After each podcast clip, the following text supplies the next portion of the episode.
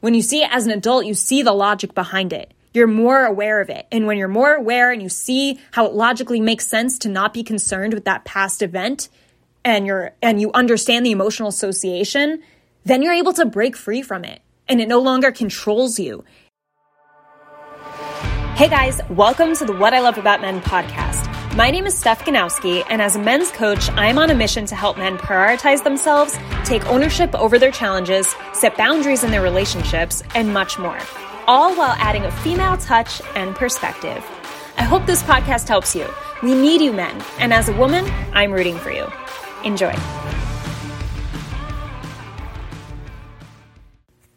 Hey guys, welcome back to another episode on the What I Love About Men podcast. In today's episode, I'm going to be sharing with you and reminding you of how impactful your beliefs are when it comes to your external experiences and reality. So, what happens is a lot of guys feel like a lot of guys will experience something over and over. You know, maybe it's with a woman where it's like, all right, women are always asking me questions that make me feel uncomfortable. Therefore, women are pushy.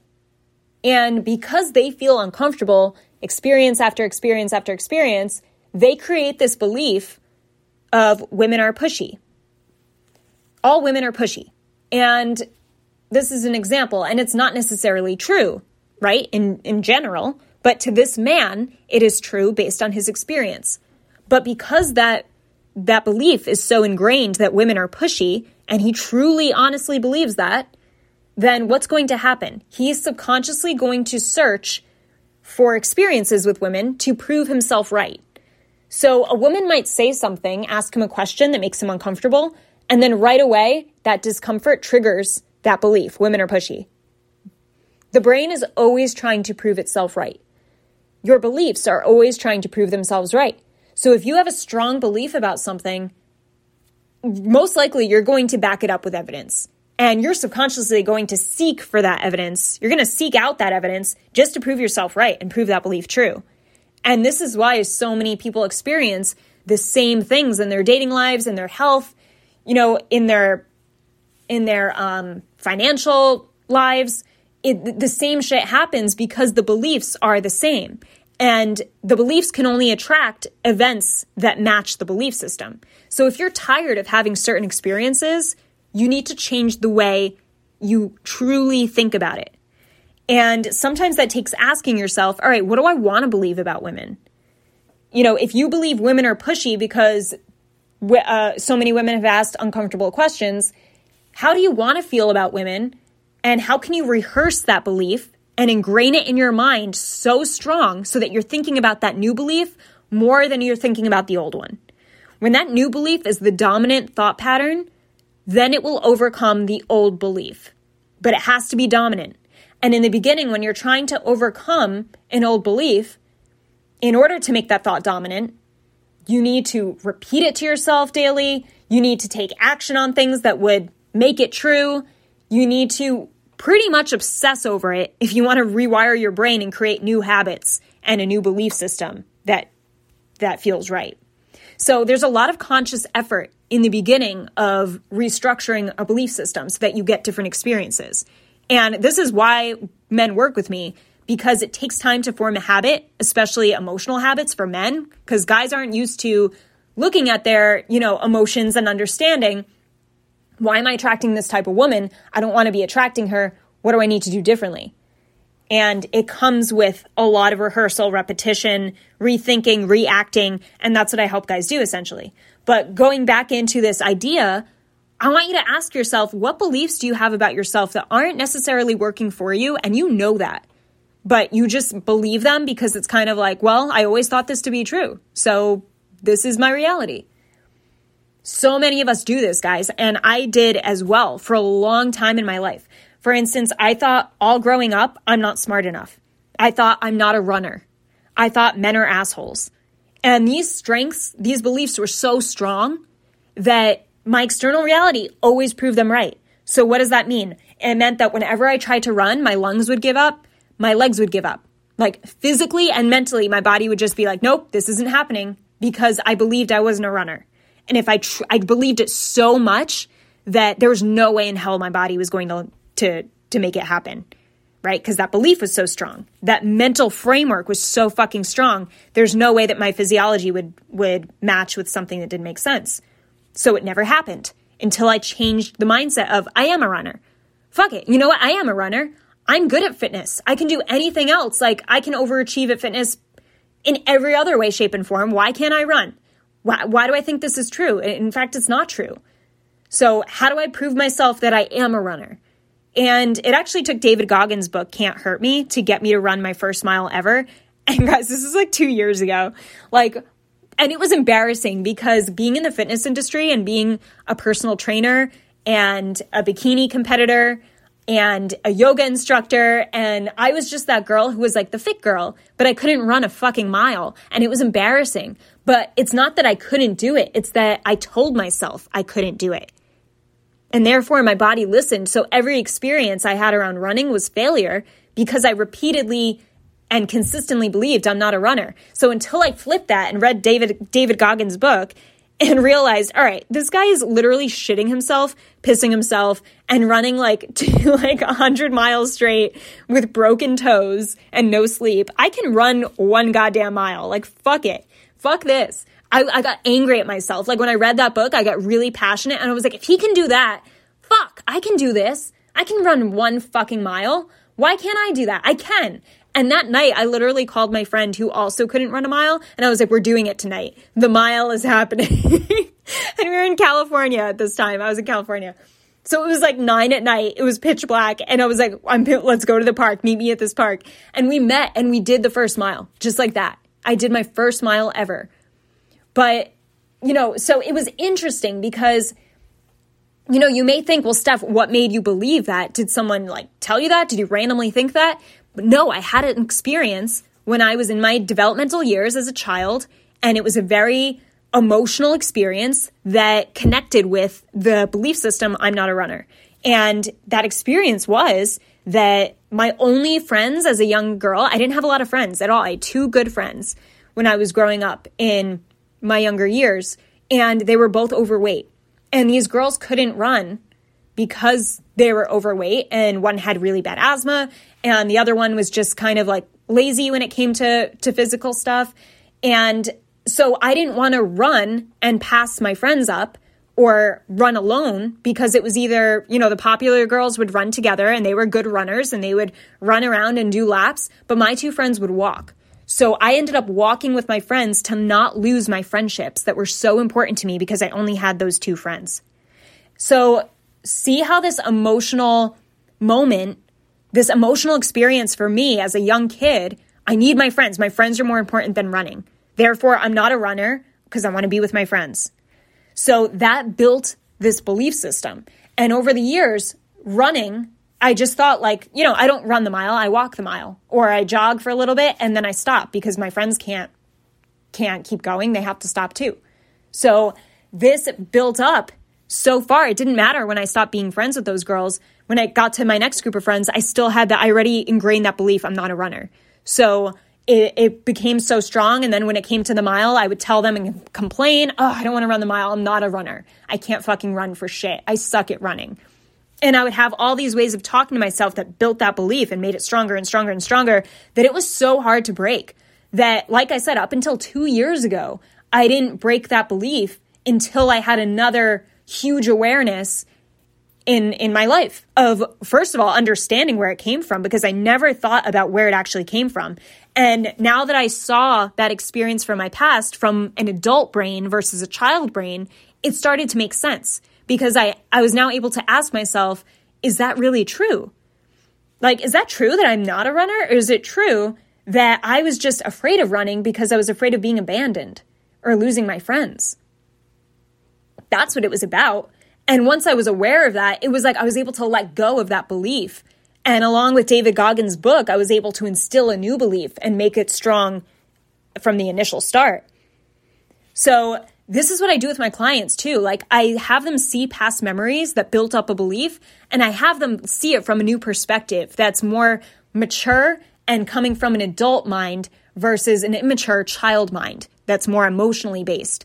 When you see it as an adult, you see the logic behind it. you're more aware of it. And when you're more aware and you see how it logically makes sense to not be concerned with that past event and you're and you understand the emotional association, then you're able to break free from it. And it no longer controls you. It no longer controls that belief you have.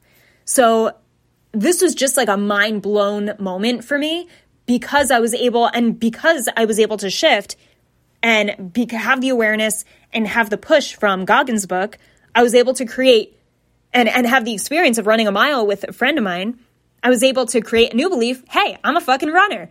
And then I started running. And then, you know, last year I ran six miles straight. And that's something I never thought I would ever do. And like, holy shit, I just never thought in my life I would ever be able to run more than a mile or even a half a mile. so it was just wild to see, wow, I was putting a mental limitation on myself for almost 30 years. That's fucking insane.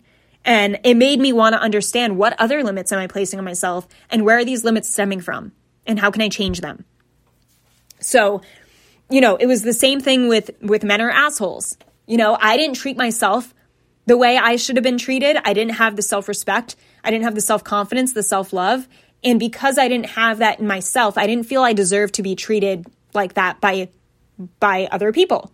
Of course, my parents treated me with love and respect, and my parents are amazing and they love me to death and I love them. But it was just different when it came to romantic attraction.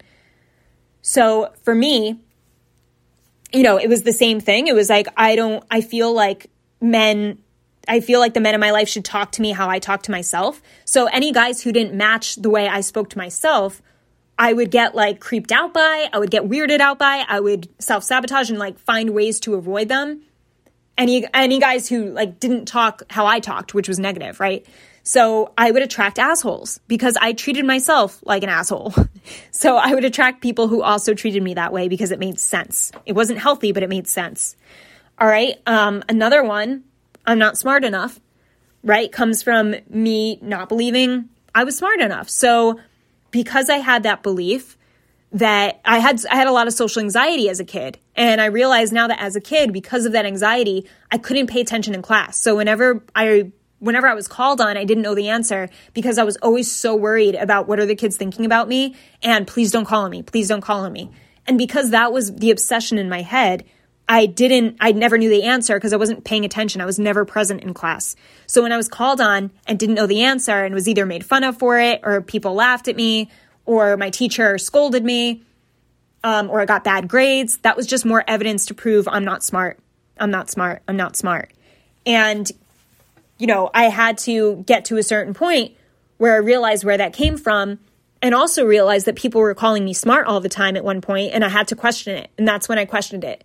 So, see how if I didn't become aware or if I didn't change these beliefs, I would still be living as if I'm not a runner, men are assholes, and I'm not smart.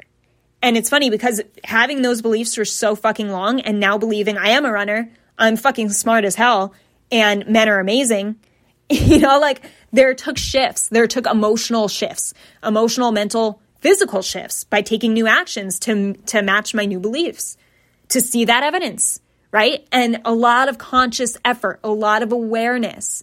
Awareness is huge, guys, because you can't fix any problem unless you're aware of it first and what's wrong with it. You need to know like where am I? What's what's not working? What do I want? How do I fill that gap? So for guys, um, you know, I wanted to share personal examples because I wanted you guys to kind of look and see if you resonated with those and come up with your own of, hmm, what are my personal setbacks or limitations or beliefs I have on myself that I continuously prove right. Same thing goes for women because I've talked to multiple guys, especially recently, where, you know, for the, the example I used already, women are pushy. Um, I'm not enough when it comes to my relationships. If you say something as a man, you're automatically in the wrong. These are beliefs that guys have. And due to these beliefs, their experiences with women match all of these beliefs. So they continuously, the man who feels like he's not enough will continuously have experiences with women where it proves to him, see, I'm not enough. She did this. See, that means I'm not enough. Women are pushy. A woman asks a question about the future. See, women are pushy. This is too much. See, I proved myself right.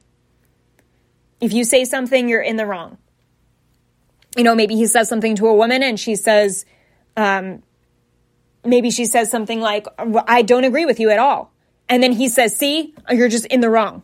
And he doesn't even look at the fact that she doesn't agree. It doesn't mean he's wrong. And a person can agree with your perspective, but they it doesn't necessarily mean they think you're wrong. They just don't agree with your perspective. You're not right according to their perspective. It doesn't mean you're just wrong in general. So, see how we find a way to twist even we make assumptions and we try to twist what we hear just so that it fits into our belief because we want to make sense of that belief and subconsciously we want to make it stronger because we want to prove ourselves right. So, I hope this I hope this makes sense and it's not just coming out too hard, too much. But um but your beliefs are just so so impactful.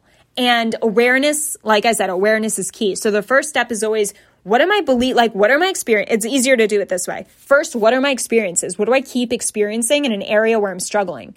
And due to those consistent experiences where I'm struggling, is there a belief attached to that that I personally have? And is that belief necessarily true? Or is that just something I created? A good way to know if it's true or not is to ask yourself Do I think every single man deals with this? Does every single man I know or every single man in the world, does he feel this way? Or is there potentially a guy out there who doesn't?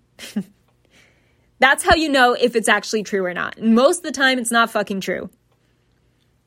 A lot of you guys just like to assume it's true because you want to you want to keep your belief. As much as it sucks and as painful as it is, you still want to keep it because it's comfortable and it's what you're used to and it connects with your identity. And that's what makes that's what makes it so hard to do this by yourself without a therapist, without a coach, without someone in your corner holding you accountable to this change because you subconsciously do not want to let go of your beliefs because they are part of who you are. And if you lose these beliefs, you lose part of your identity. And that's scary as fuck sometimes to lose part of who you are because you got to replace it with something. And if you don't know what to replace it with, you feel like a lost fucking puppy, right? Because you're like, shit, well, I've been doing this for so long. I've been believing this for so long what can I even do to possibly replace it with something else? What would that thing be? I don't have any idea. And that's why guys come to me and work with me because it's like, I don't, they tell me I don't want to be here and I don't want to think this way, but I keep doing it and I don't know how to stop and I don't know what to replace it with. Please help. Those are the guys I work with. And the guys that are ambitious enough to put the time in their calendar to make it work and make it happen and aren't afraid of feeling uncomfortable and aren't afraid of letting their ego get in the way, they don't let their ego get in the way. They just say, hey, like I fucking tried this myself. It's not working. You know, I'm not focused on it. I'm not holding myself accountable to it. So I want some help here so that I can move on with my life and be the man I want to be. So if that's you, reach out to me. You can either find me on Instagram at Steph Ganowski, or you can send me an email and say, hey, Steph, you know, I thought about what you said. I'm the type of guy I want to work with you. I'm ready to make changes in my life. Seriously. But that is it for today's podcast, guys. I hope this helped you. I hope the specific examples helped you maybe bring about some examples of your own and just keep the mind going so that you can think throughout the day. For the rest of the day, I want you to just be aware of like your beliefs or throughout the day and see if you can catch any that you're not so happy with and that relate to huge experiences you are not happy with in your life. Because those are the ones that need to change and it's time. It's time to do it. It's time to flip them it's time to change them so that you can experience the life that you want to.